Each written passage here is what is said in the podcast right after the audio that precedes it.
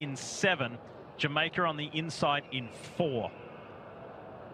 You've got the newly crowned women's 100 metre and 200 metre champions in this race. Set. Final of the women's 4x100 away. Team USA in lane seven, all in blue, third from the right. Nice start for Desiree Bryan of the United States, but Jamaica off to a great start as well. Shelly-Ann Fraser-Pryce has the trying to keep pace with the United States down the back stretch. Look at her go. The red hair, the yellow top. What a leg from Shelly-Ann Fraser-Pryce for Jamaica. Jamaica, USA, and Great Britain all with a chance with one pass to go. Look at Jamaica now. Janelle Smith with a brilliant third run. Hands it over. Look out. Shericka Jackson is just sprinting away. Here comes Smith for Great Britain. It's Jamaica, Great Britain. It's tight for the United States. USA gets bronze, but it's Jamaica's gold. To watch the second leg down the back straight, a real head-to-head between Shelly-Ann Fraser-Pryce. A real shame just seeing pictures here, the Chinese having all sorts of problems. And we're just uh, showing why their race unfolded.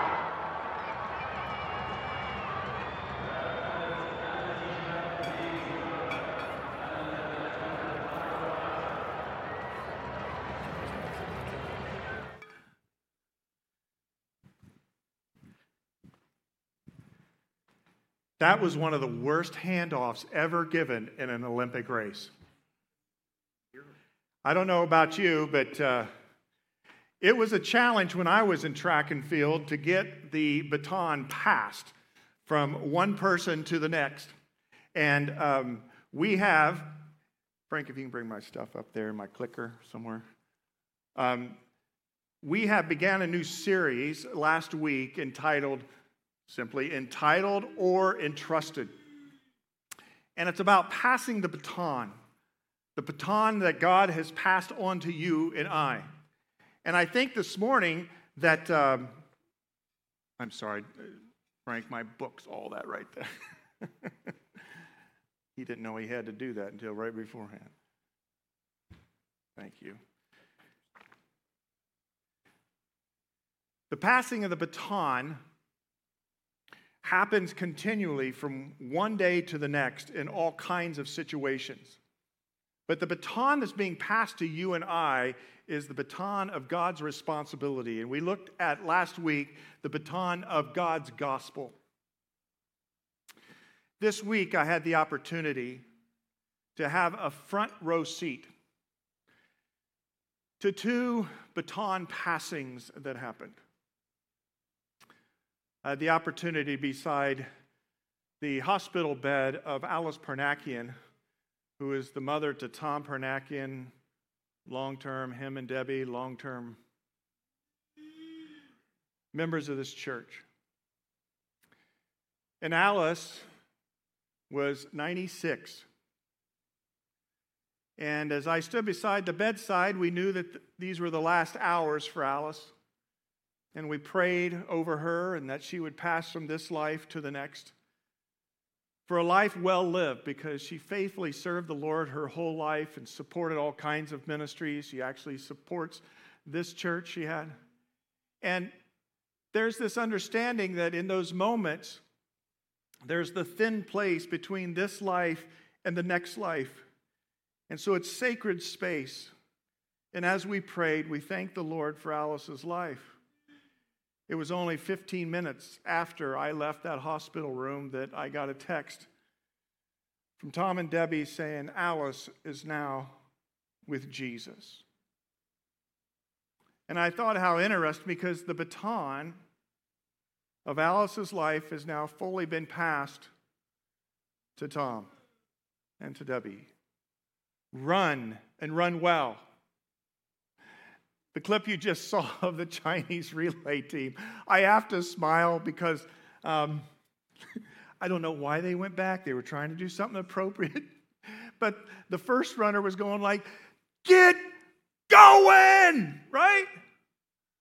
And I think in those kinds of moments, the one who is passing the baton to the next generation completely would say, Get going.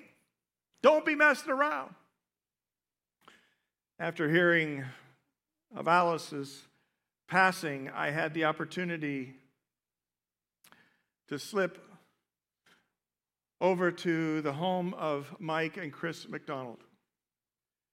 And many of you know that Mike was diagnosed with brain cancer a year ago. It was a shocking thing in the vitality of his life. And, and we've been praying for Mike, but he had been placed on hospice a week ago today.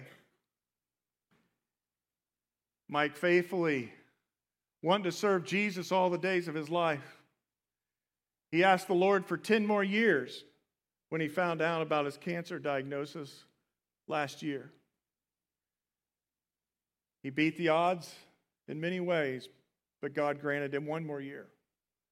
And it was just a few hours later at 1:30 a.m. on Friday that our friend and our loved one Chris's lifelong mate, Dustin's dad, passed to be with the Lord Jesus Christ. I don't know if you knew Mike very well, but I would come in church on a Sunday morning and be dumbfounded by all the different places he would be serving. A week ago today, he still wanted to get out of his hospice bed and come and be in our prayer circle at 9:30 in the morning. That's at the end of the hallway. And though in those last moments Mike was not able to talk, I know what he would say. And he would say it not only to his family, he would say it to us as his church family. Take the baton and run with it. Run with what God has given you with all of his might. There's a passage in Scripture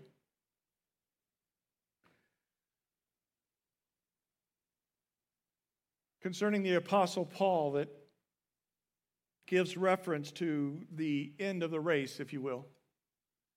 In 2 Timothy 4 6, it says this As for me, my life has already been poured out as an offering to God. The time of my death is near. I have fought the good fight. I have finished the race. And I have remained faithful.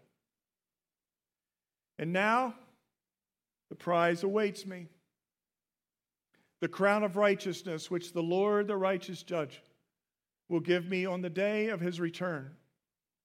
And the prize is not just for me, but for all who eagerly look forward to his appearing. And so this morning, I have a couple three batons to pass out. And um, I'm just going to walk out in the audience. Tom Parnakian is on his way to the airport to pick up Tom and Debbie's daughter. Run the race, race well. It's for you, Debbie. Run the race, race well for Tom. Because I know Alice. And Alice would say, Carry on. And she waits. The back row this morning,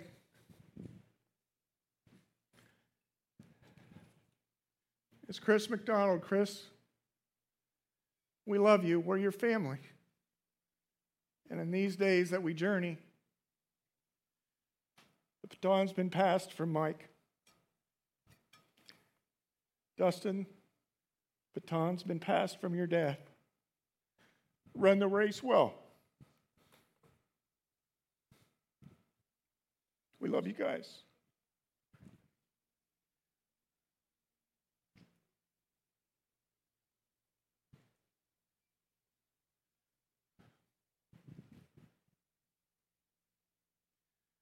I had to smile. I think it, Chris, it was your idea.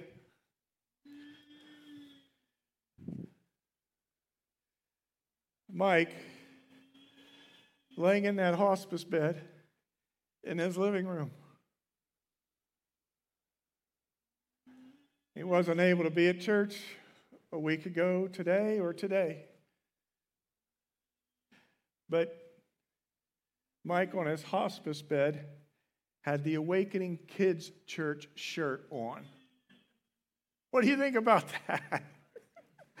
and I just had to smile and laugh because Chris and Mike, they would serve in children's ministry. Chris and Mike would serve out here in, in the, the greeter area. Chris and Mike would be serving in hospitality. Chris and Mike would be over here helping in the prayer area. Chris and Mike would be leading a small group. Uh, Chris was, uh, Mike was getting ready to lead a, a Crown Ministries group when he got diagnosed a year ago. He was all in. Not for church activity, not to make himself feel good. He was all in for Jesus and the kingdom of God. And he now has received the prize that awaited him. And I'm sure when all's said and done, we'll get to the other side and realize he had a far better week this week than any of us had, including his family. And he's rejoicing in the heavenly realms. But it's these kinds of weeks that sort of give us a sense of reality especially if you're walking there. And for me, going from one bedside to the next bedside, and within hours, two great saints passing on to be with the Lord. What a privilege, what a blessing. And I thought today, as we talk on this whole thing of are we an entitled people or are we acknowledging that we are an entrusted people? As we focus on this entrustment concerning God's calling, that the Lord set before us two powerful lives and two powerful illustrations of what it means to pass the baton. So what about you? How you doing with receiving God's calling in your life? Is that front and center of your focus? Or are you distracted by a lot of the things of the world? Melissa, my wife, and I had the opportunity to be beside the bedside of Mike a little bit earlier in the week on Monday, and we knew that he was heading south quickly, and so we were there. And she got in the car as we were going on the visit to the McDonald's home, and she says, There's this hymn that just keeps going over my mind. And the hymn had to do with Jesus Turn your eyes upon Jesus. Look full in his wonderful face, and the things of earth will grow strangely dim in the light of his glory and grace. She sang that over Mike. He was sort of responsive in those moments and given a week. And a few short hours of the days that passed, the things of earth grew strangely dim in the light of his glory and grace in that thin place. So we're here today to support our loved ones and to, in one sense, celebrate the homecoming, homegoing of a couple people vital, uh, connected with this body. And it's not that I bring that to us for a sense of such somberness. We could really have a time of celebration. But it's interesting in this life how we mix grief and hope, sorrow and gladness, loss and victory. And that's because, as it said, we were not born for this life, we were born for eternity. We are not human beings having spiritual experiences, we are spiritual beings having human experiences. And I don't know where you're at on the trajectory of understanding the reality of life, but boy, it was brought front and center to me this week.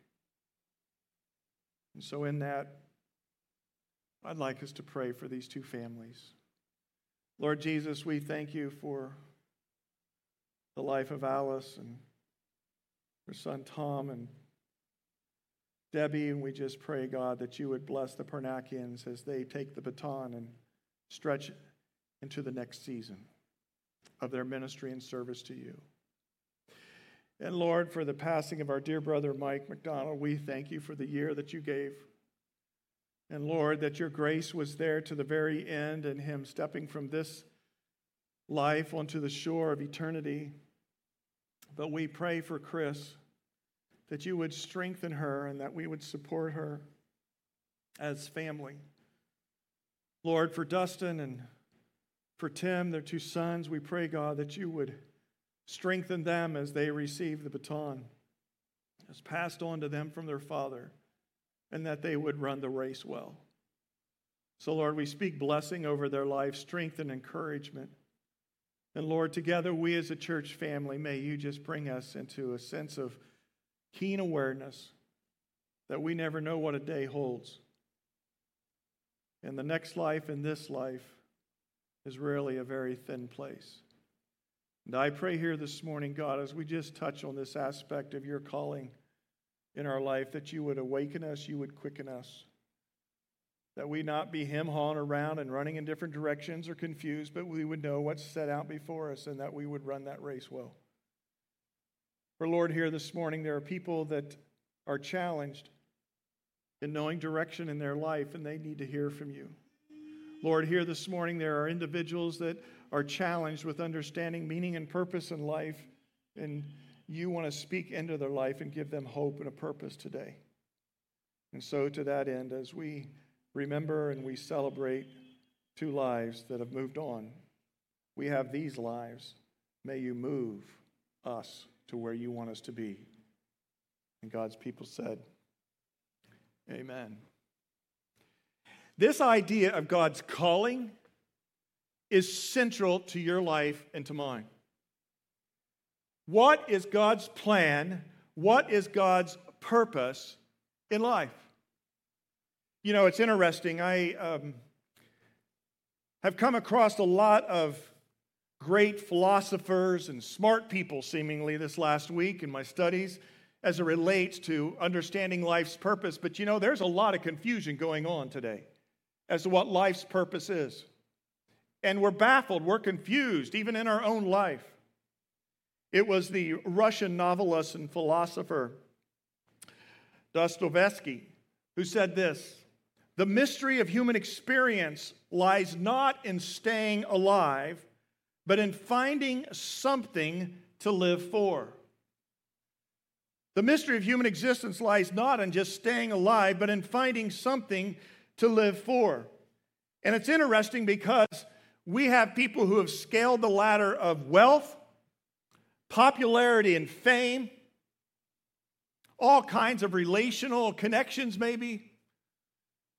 And they still ask the question what is life for? What is the value and the purpose of life? In fact, I was just sharing with somebody uh, early this morning that had come in to help, and they said that they had been talking to recently a uh, secular counselor, therapist in their life, and the question came up as to um, what do you want to do with your life? And the person said, I want, I want to find something that, that's worthwhile to give my life for and meaning. And the counselor just looked at them and said, Well, why? Why do you want to do that? You just be you. You just be you and just get along. Why are you trying to find for some sense of uh, longing transcendence beyond yourself the context of a greater life? Because we were wired that way. And we weren't wired just to stay alive and have mere existence in this life. We were li- wired to the calling of the human being. And so I want to give you this definition. It comes from Os Guinness, who's very good on this subject. He's actually written a book called The Call. And Os Guinness, he defines the calling this way The calling, God's calling, is the truth that God calls us to himself so decisively that everything we are, everything we do, and everything we have is invested with a special devotion, dynamism, and direction lived out as response to his summons and his service. You could sum it up just simply as God's got a plan for you, He's got a purpose for your life. Rick Warren, who pastored Saddleback Church, half an hour if there was a straight road over to uh, the other side of the Santa Ana Mountains. He wrote a very popular book called what? The Purpose Driven Life. Top bestseller. Number of years ago, wrote, wrote this. Many people read it. The first phrase in his book, you know what it is? The purpose driven life. I want to find meaning. I want to find purpose, a calling. What is it all about? The first phrase, these simple words it's not about you. It's not about you. But you and I, we live in a culture where we're bumping around friends, whether uh, at the, the water cooler at work or at school or, or connecting on a social basis, where it's all about you and what you're entitled to. You only go around once in life, right? So, so gain it all, get it all. Don't miss out. And so we labor and we toil day in and day out with the focus on ourselves. And some of you this morning, you wouldn't want to admit it, but the reality is, if you examined your own life today, that's sort of where you've been. It's all about you. But somewhere in this journey of being a human being, we have to realize that it's not about us, that it's about Him. And it's a personal calling that God Himself reaches out to you and He says, I have this calling for your life? Will you take it and will you run with it? Or will you fumble around? Ignore it, kick it to the side. Or will you discover that plan and that purpose that He has for you? I don't know if there's any way really to move past this whole entitlement thing in our life, but to come to a place of repentance and brokenness and say, It's not about me. It's about Him. And that everything that I am and everything that I do and everything that I have, it needs to be invested. It needs to be invested with special devotion, dynamism, and direction as a response to God's summoned call in my life and His call to service. I trust it's all right for me to say this, Chris. But I know it's a journey ahead if you lose your loved one as a spouse because it's always been the two of you. And then there's the discouragement of what does this all mean as I walk forward? From my understanding, as you were sharing with Mike, it's like, well, what am I going to do? Mike just came back very simply. Well, you're going to love the Lord and serve his purposes. You're going to serve the church. That continues on. Whether we do it in connection with loved ones, or where there's a season of change in our life, or we do it together as a church community, we are to serve the calling for which God brought us into this world, which is to love and to honor Him. Now, I want to say a couple things, primary things, uh, two key things about this subject of calling, because a lot of times it gets confused. A lot of times we have this thinking that um, there's going to be this real specific work for God, uh, from God for us to do, and that may very well be. But you need to understand here this morning all humanity and all who are Christ followers for sure. We have a primary calling that comes before what's really defined as our secondary callings or secondary callings. The primary calling the primary calling for all of us to grab a hold of life is to be a disciple of Jesus.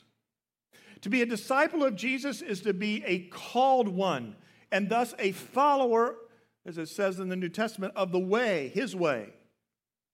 And there's three aspects in this primary calling that we have. We are called by Jesus, we are called to Jesus, and we are called for Jesus. The picture of Jesus calling his first disciples just walking out in the common marketplace along the seashore. And he does what? He says, Come, follow me. Now, to reckon with what's happening in that, you need to know that you can't be called unless, unless there is someone who is calling, right? So the one who is calling is Jesus himself through his Spirit, the Son of God, the creator of the universe. And Jesus is calling you personally. We are called by Jesus. We're not called by the church, Pastor Carey, or some institution. We're not, you know, called to, uh, uh, you know, some uh, particular job necessarily. We're not called uh, to some particular location. We need to know that calling foremost is the calling by Jesus.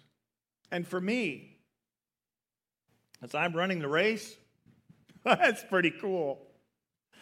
Jesus isn't just 2,000 years ago walking the shoreline of the Sea of Galilee or the, the streets of Capernaum or other cities around there. Jesus is walking our road today through his spirit. And the same voice that called Peter, James, and John, and Bartholomew, and Nathaniel, it's the same person that's calling you, maybe even this morning if you've never responded to the call. And Jesus says, Come, follow me take my calling. And that's powerful to me. It should be powerful to you that the God of the universe has a calling that we're to be uh, responding to, a calling that we're entrusted to, but our calling is by Jesus. There's a lot of people today deconstructing the faith, walking away from the faith, scratching the head. I read an article this week about contemporary Christian music, and somebody's got to, you know, be, bring some correction to it because there's some things that aren't happening good in, in some of the, the artist lives of contemporary Christian music. I grew up with contemporary Christian music. It was formational in my life of, of being able to serve Jesus. And I was reading this article, I was cringing because the, the author, and he was uh, one of the, the lead people of a, a group called Skillet, was, was, was worried worried about what the gospel was that we were passing on to the next generation. And sometimes I think the reason that we all get a little wishy washy or uh, a little bit watered down with our faith and definitely a lack of piety in our life, it just sort of seems to be common amongst evangelicalism today, is that we do not realize that we have been called by Jesus.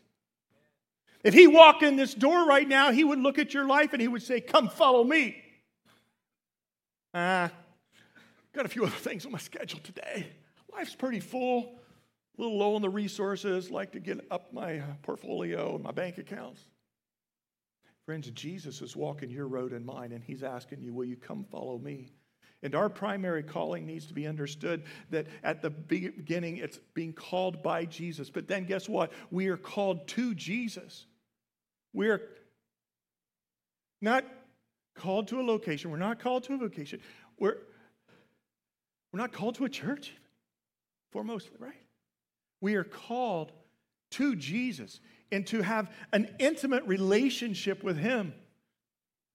Do you ever smile sometimes when you read scripture and you say, man, it would have been pretty cool to be with Jesus during that miracle that he did there or that journey along the way? Or, man, what to be around him with, you know, some of the, you know, sticking it to the religious folks that the, the heat, uh, I, I like to be around. Jesus says, Come then.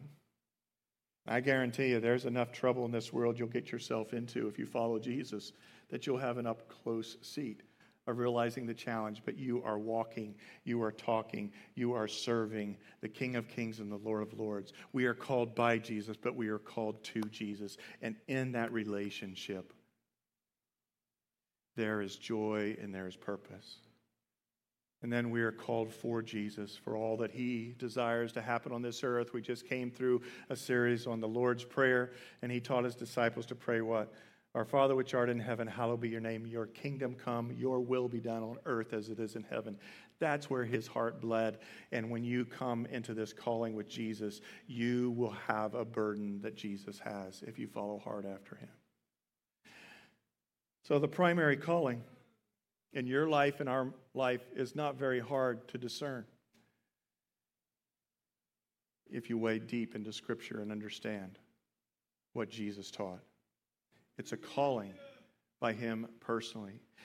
Came across a quote by George Whitefield this week. He was a great evangelist in the first great awakening. Our name is the Awakening Church, and one of the reasons I said okay with that uh, a number of years ago when we decided to rebrand, I was like, okay, I'm, I'm a historian buff of God's movement in America and the first great awakening, second great awakening. Well, if you study anything about the great spiritual awakenings in our country, you'll come across the name George Whitefield. He actually is from the UK, and he uh, he would go around and preach, and, and God used him mightily. Uh, First Great Awakening was somewhere between 19, uh, 1740 and 1770s.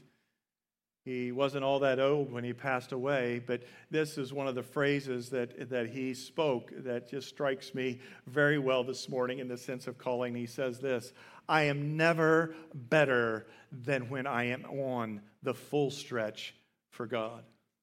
I am never better than when I'm on the full stretch for God. And you can imagine that as you're stretching out and, and, you're, and you're trying to, whether it's receive the baton or pass the baton, whatever it may be, that when we're stretched out, we're maxed out, we're trying to do things for the Lord Jesus, when we're at risk of being able to try to take maybe the next hill for Him, when we're trying to understand what it means to grow deeper in Him, George Whitefield would say, I am never better than when I am at full stretch for God. We see this from the Apostle Paul. You're familiar with this life that was out persecuting Jesus' followers, people of the way, because he thought they were corrupting the Hebrew religion, that Jesus was no Messiah. And Jesus strikes Paul, who was named Saul in his early years, on the road to Damascus to bring more persecution uh, against Christians. And Jesus appears to him and gives him a calling, and he's blinded, and he says, What do you want from me? And the Lord says, Why do you kick back against the goads? Or was a terminology that said, Why are you always giving pushback and trying to brush me aside? And Paul had this traumatic, ecstatic, transformational conversion on the road to Damascus. And he turned and he took the baton and he ran with it and became the greatest missionary that ever existed in taking the gospel to the unknown reaches of the modern Western world at that time. The Apostle Paul. But the Apostle Paul says this in Philippians 3. You can read the whole context of it there, but he, the, the flavor that he gives is the flavor of someone who's received the baton well, and he's wanting to pass that baton of the God's calling on to others. And he simply says this in Philippians 3:10, I want to know Christ and the power of his resurrection and the fellowship of sharing in his sufferings, becoming like him in death, and so somehow to attain to the resurrection from the dead. Not that I've already obtained this or have already been made perfect, but what? I press on to take hold of that for which Christ Jesus took hold of me. Brothers, I do not consider myself yet to have taken hold of it. But one thing I do, forgetting what is behind and straining towards what is ahead, I press on towards the goal for which God has called me heavenward in Christ Jesus. And all of us who are mature should take such a view of things. And if on some point you think differently, that too God will reveal to you. Only let us live up to what we have already obtained. Join with others in following my example. Follow the pattern that we gave you. For as I have often told you before, and now say again, even with tears, many Many live as enemies of the cross of Christ. Their destiny is destruction, their God is their stomach, and their glory is in their shame. Their mind is on earthly things. But our citizenship is in heaven, and we eagerly await a Savior from there, the Lord Jesus Christ who by the power that brings everything underneath his control will transform our lowly bodies so that they will be like his glorious body. That's someone who's stretched out for Jesus. It wasn't just the special person in Scripture. The calling is for all of us to take the baton of a life where we're called by Jesus, to Jesus, and for Jesus, and run. How you doing on that one? I ask you because I had to ask myself that this week. Challenges in life come and go, whether church challenges, family challenges, other responsibility challenges, and it's really easy to get down and discouraged. But boy, when I come back to what my purpose in life is and the calling God has given me, I rise up and I said, Lead on. Lead on, Jesus. Let's take the next hill.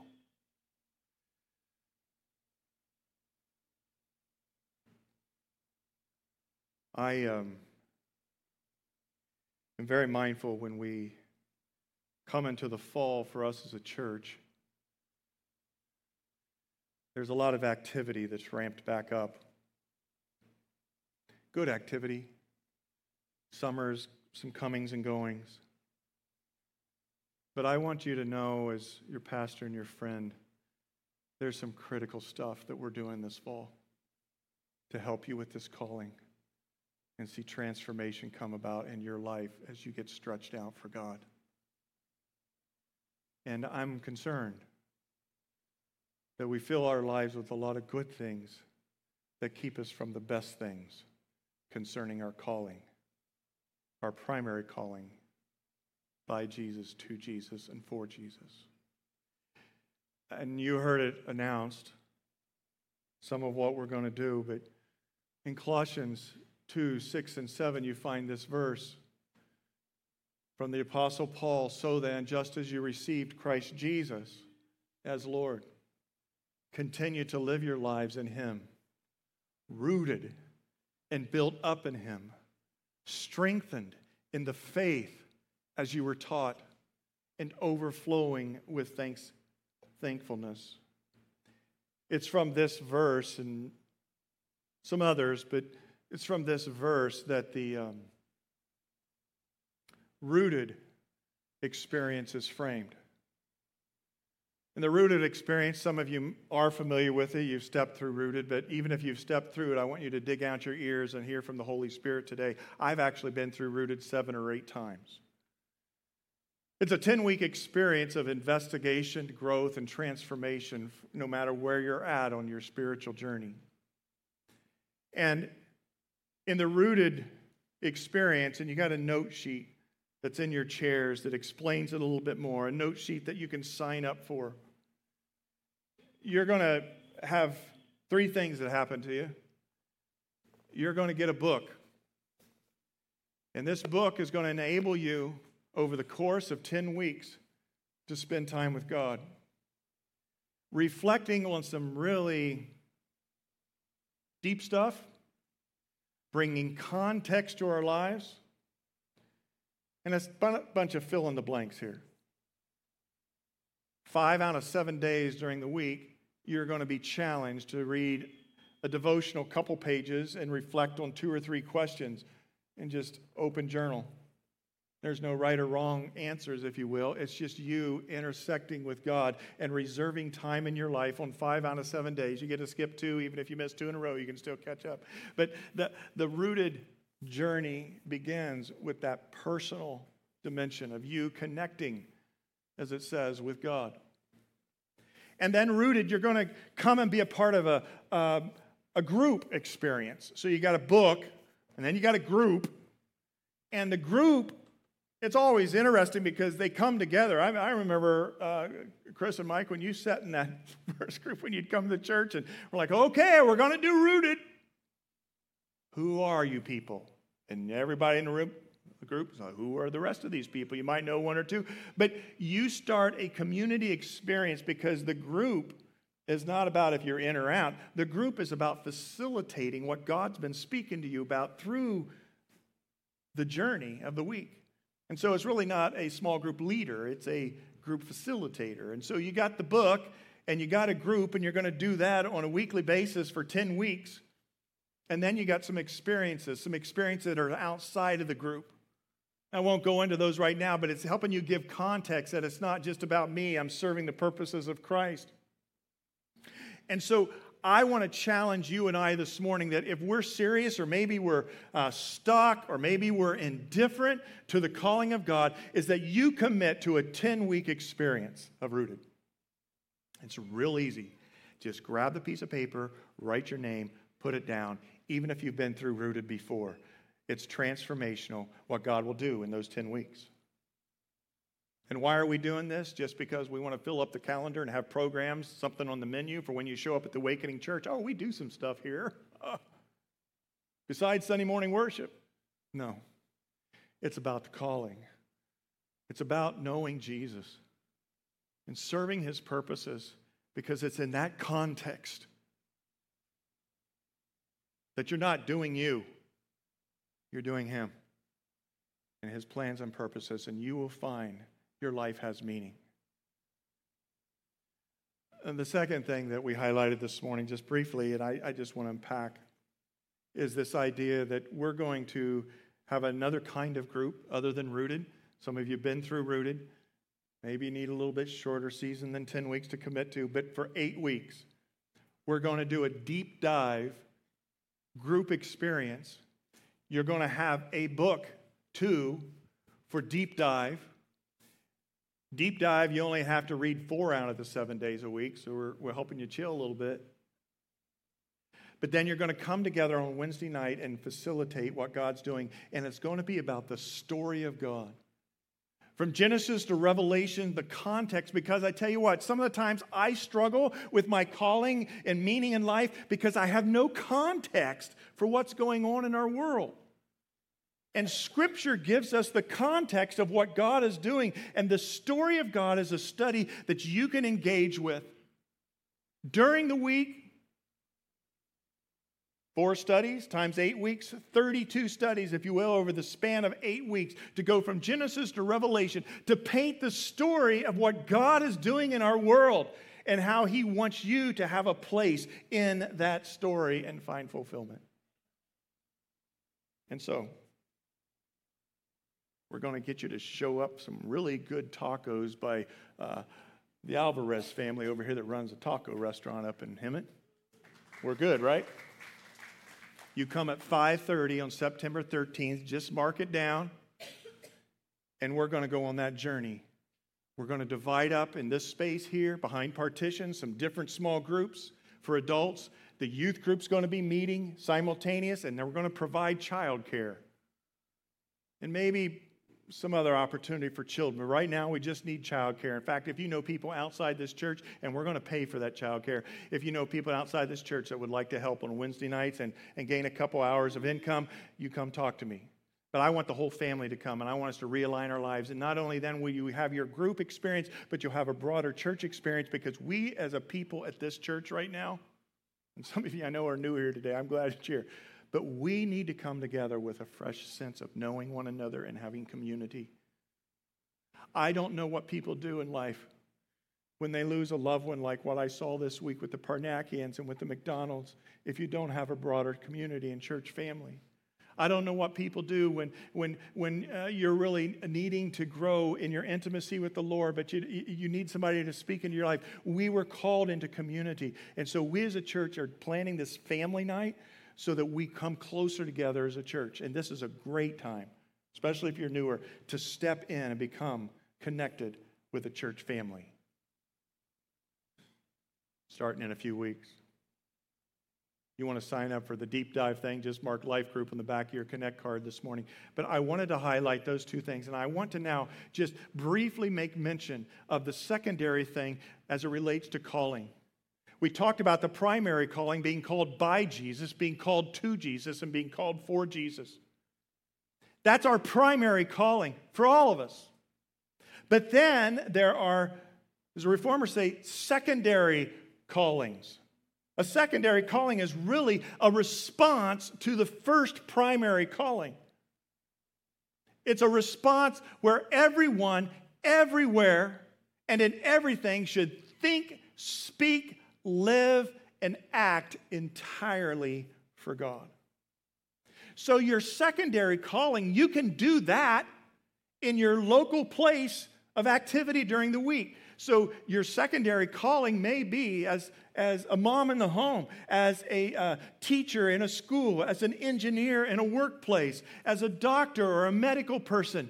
You name it, as a truck driver. Your secondary calling is what you're doing in response to your primary calling.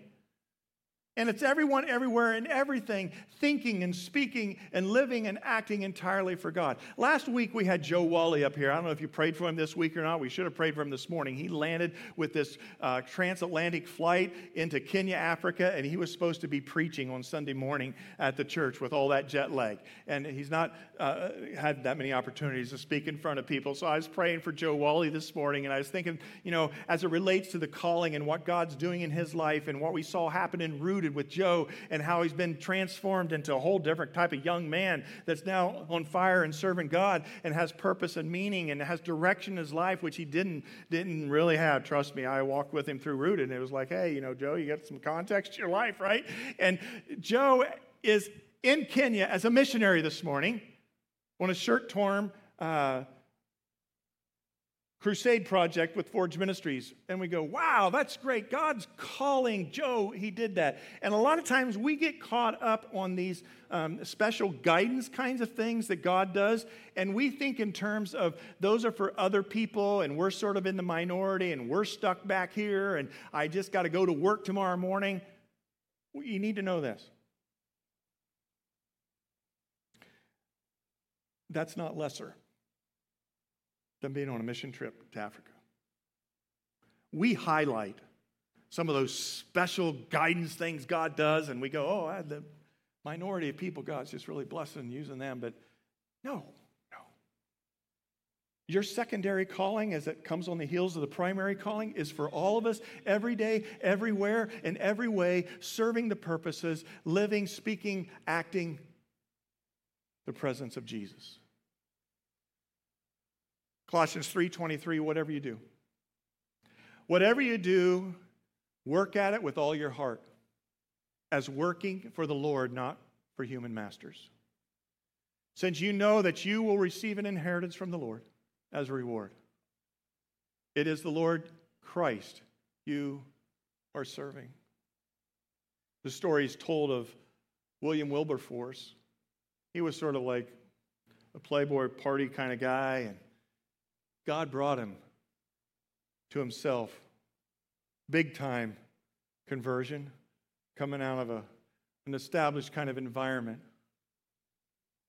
In October of 1787, he had been wrestling with his calling. He thought he needed to leave the arena of politics. And John Newton, famous hymn writer, said, Why would you do that? He said, God needs you where you're planted, where you're placed. And so William Wilberforce came up with probably the most audacious personal mission statement ever written. God Almighty has placed before me two great objects the suppression of the slave trade and the reformation of manners. The Reformation of manners meant just sort of correcting the ills in society where people were being very profane, they're, they are licentious, and, and there was prostitution, prostitution, and all. He wanted to take on the reformation of manners, and he wanted to end the slave trade. Four days after the slave trade ended, William Wilberforce died. He accomplished his mission statement, but he didn't do it by becoming a professional preacher or minister. He stayed right where he was at, and he was focused on a mission calling in his life called by Jesus, called to Jesus, called for Jesus, and the secondary callings in every place and everywhere at all times to live out that passion for the Lord and bring change in a world. And he did exactly that. In Matthew 20, 27, and whoever wants to be first must be your slave, just as the Son of Man did not come to be served, but to serve and to give his life as a ransom for many. I want you to serve out of your secondary calling, but foremostly, I want you to serve because of your primary calling. In your seat backs is a, a card you see every week called Serve.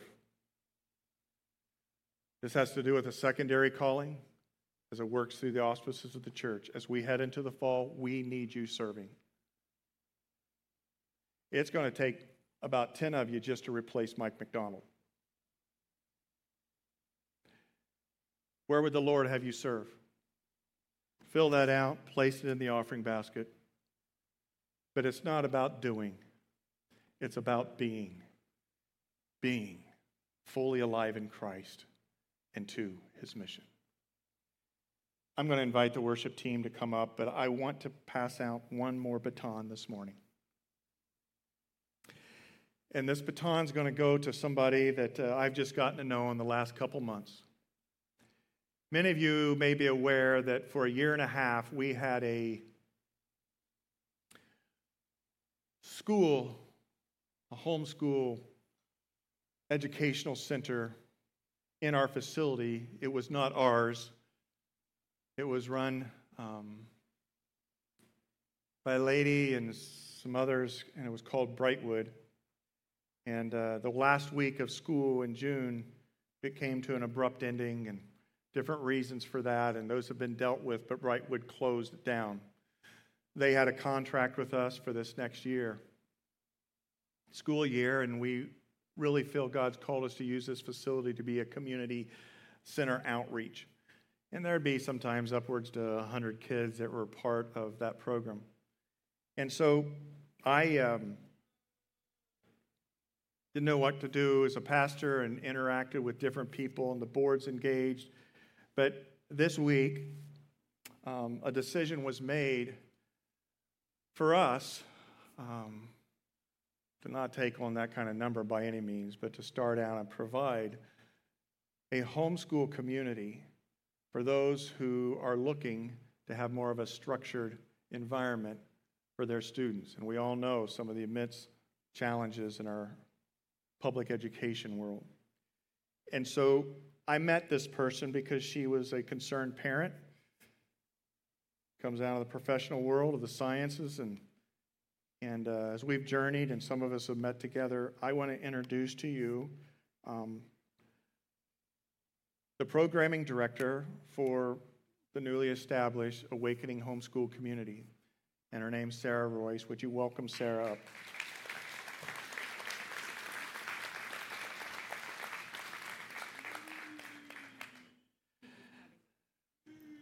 Thank you for having me.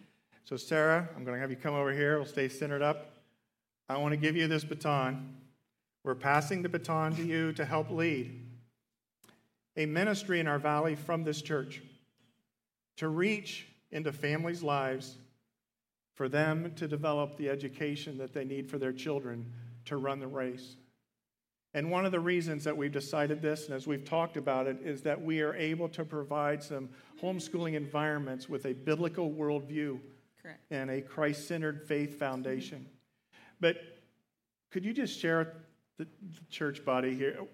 Why did you sense God calling you to this, and why do you take the baton to run the race? That's a, that's a great question. Um, so I am a mother um, of three children, um, soon to be school age children. And I'm very passionate about um, parents having a choice and options for their children's education. And I, I think that the state of education at the moment, um, our children may be exposed to a lot of inappropriate things that we as parents may not want them to be exposed to. They don't have the, the capacity to rationalize that yet. And so I think that as a community, it's very important that we protect the innocence of our children. And one of the ways to do that is that you are very involved in their education. You know, at the end of the day, it's up to us as parents to make sure that our children are learning, no matter what type of school system they're in. It's up to us to make sure that they know how to read, they know how to do math, no matter if they're taught outside the home or inside the home. Um, and so, with that, the idea of the homeschool learning center is it gives the option for parents to have a place for their children to come to learn if they need that outside of the home. Mm-hmm. So they can come as often as they want or as little as they want. And it's just providing that extra support in the community and giving the parents the reassurance that when they are there in the in our care that they can be sure that they are going to be fostered in their faith in, in Jesus and not being exposed to any of the things of the world that harm our children. So I was really excited when I heard that this would be a possibility, that this is the type of a kind of learning center that um, I would want my child to attend. So I am very excited to help um, establish this and walk it out and see if we can be a, of service to the community for, for all of our children. She is a dear follower of Jesus and desiring to see God do something. I want you to pray for her, pray for us as we step into this. It's new, and it's not like we're building some school. In fact, this is not a school. Yeah. It's really a gathering to be able to encourage those who are in the homeschooling world, but to have some group experiences, some electives, four days a week as they pick and choose, those kinds of things. If you want more details on that, Sarah, I'm going to ask you to be out by the TV out there, and I know you can answer some questions, and you have some handouts that they can grab a hold of, as well as go to the website uh, to be able to find some of that. But we need to own this as a church family and supporting it because God's calling us into this, and we're glad to help have you help lead some of the way. Do you have any words of exhortation to us as it relates getting this thing launched? Um, you mean like wh- what? Yeah, for us as a church body, how can we help support? Oh, okay, yes. Um, I- well, first of all, if any of these families in here are homeschooling, um, this can be a service that we could provide for you. If you're interested in, in homeschooling, maybe you need to learn more about homeschooling, ready to take that leap, um, please talk to me. I can um, give you information about how to get started. And um, also, if you know anyone in the community, your friends, family, who um, this may be a, a service that they that would be beneficial for their family, um, please let them know. Take a flyer, um, and I would be happy to answer any questions um, in any way I can. Thank you. Thank you. And as as I encourage you to walk up to Joe Wally last week and say you're praying for him, walk up to Sarah, introduce yourself. Even if you don't have connections in the homeschooling world, let them know, let her know who you are and that you'll be praying for her and for us as a church community as we seek to establish the Awakening Homeschool community. We know that there's different kinds of education routes, and God calls us into different ones of those, even the public school system. Some of you are public school teachers, and you're in there knocking it down for Jesus every week as a part of your calling. And so it's not like, hey, we're isolationist in this, but it's really with some things that have developed and some of the interest, we really felt this was a calling to bring together. Thank you, Sarah. Give her Thank a you. hand. All right, so with that, we are going to have the ushers come to receive the Lord's tithes and offerings and for us to sing it out. And as we sing it out, may you reflect on what God's calling is in your life. The primary calling to Jesus. Are you there? And if not, it's just a simple step of surrender in your own heart to receive Jesus Christ as your Lord and leader. And you can even do that while we're singing or come and pray with us afterwards. Seek me out. Your secondary calling may not be to bring administrative oversight to a homeschool movement, but it may be something else. Step out and be obedient to what God's calling you to. So, with that, would you stand? The ushers are going to pass the offering baskets for your responses to Rooted and Wednesday night.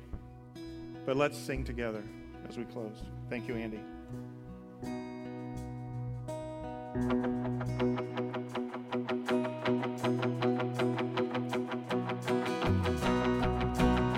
Let's sing this last song together. Just lift our voices in praise.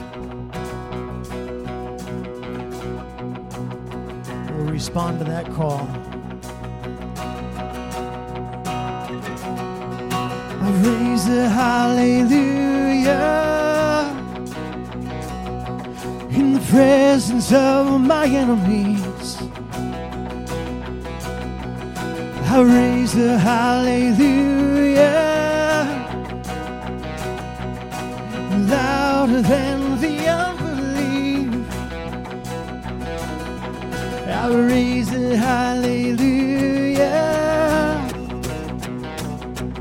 My weapon is a melody. I raise a hallelujah. And heaven comes to fight for me.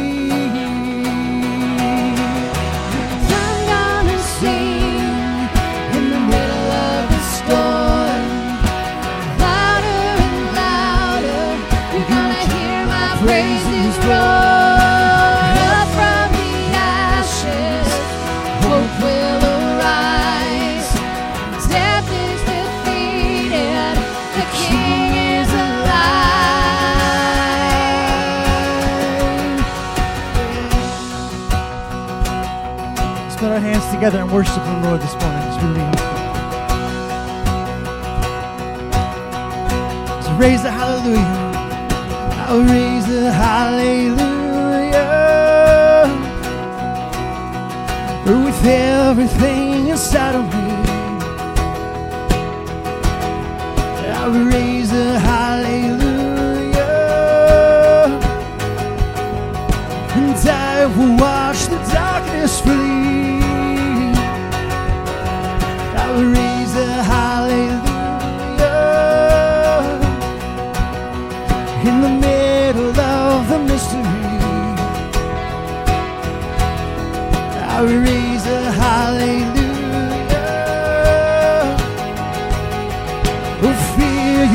your hold on me.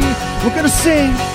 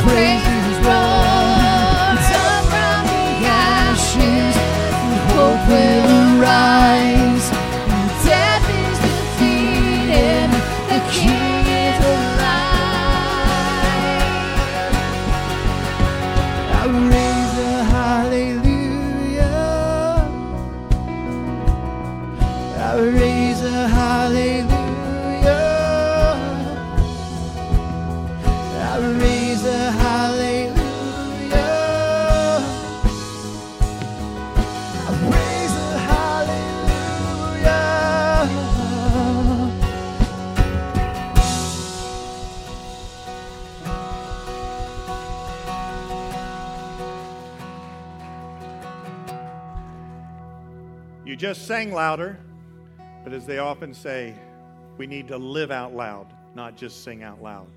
So go into your mission field, your primary calling, your secondary calling.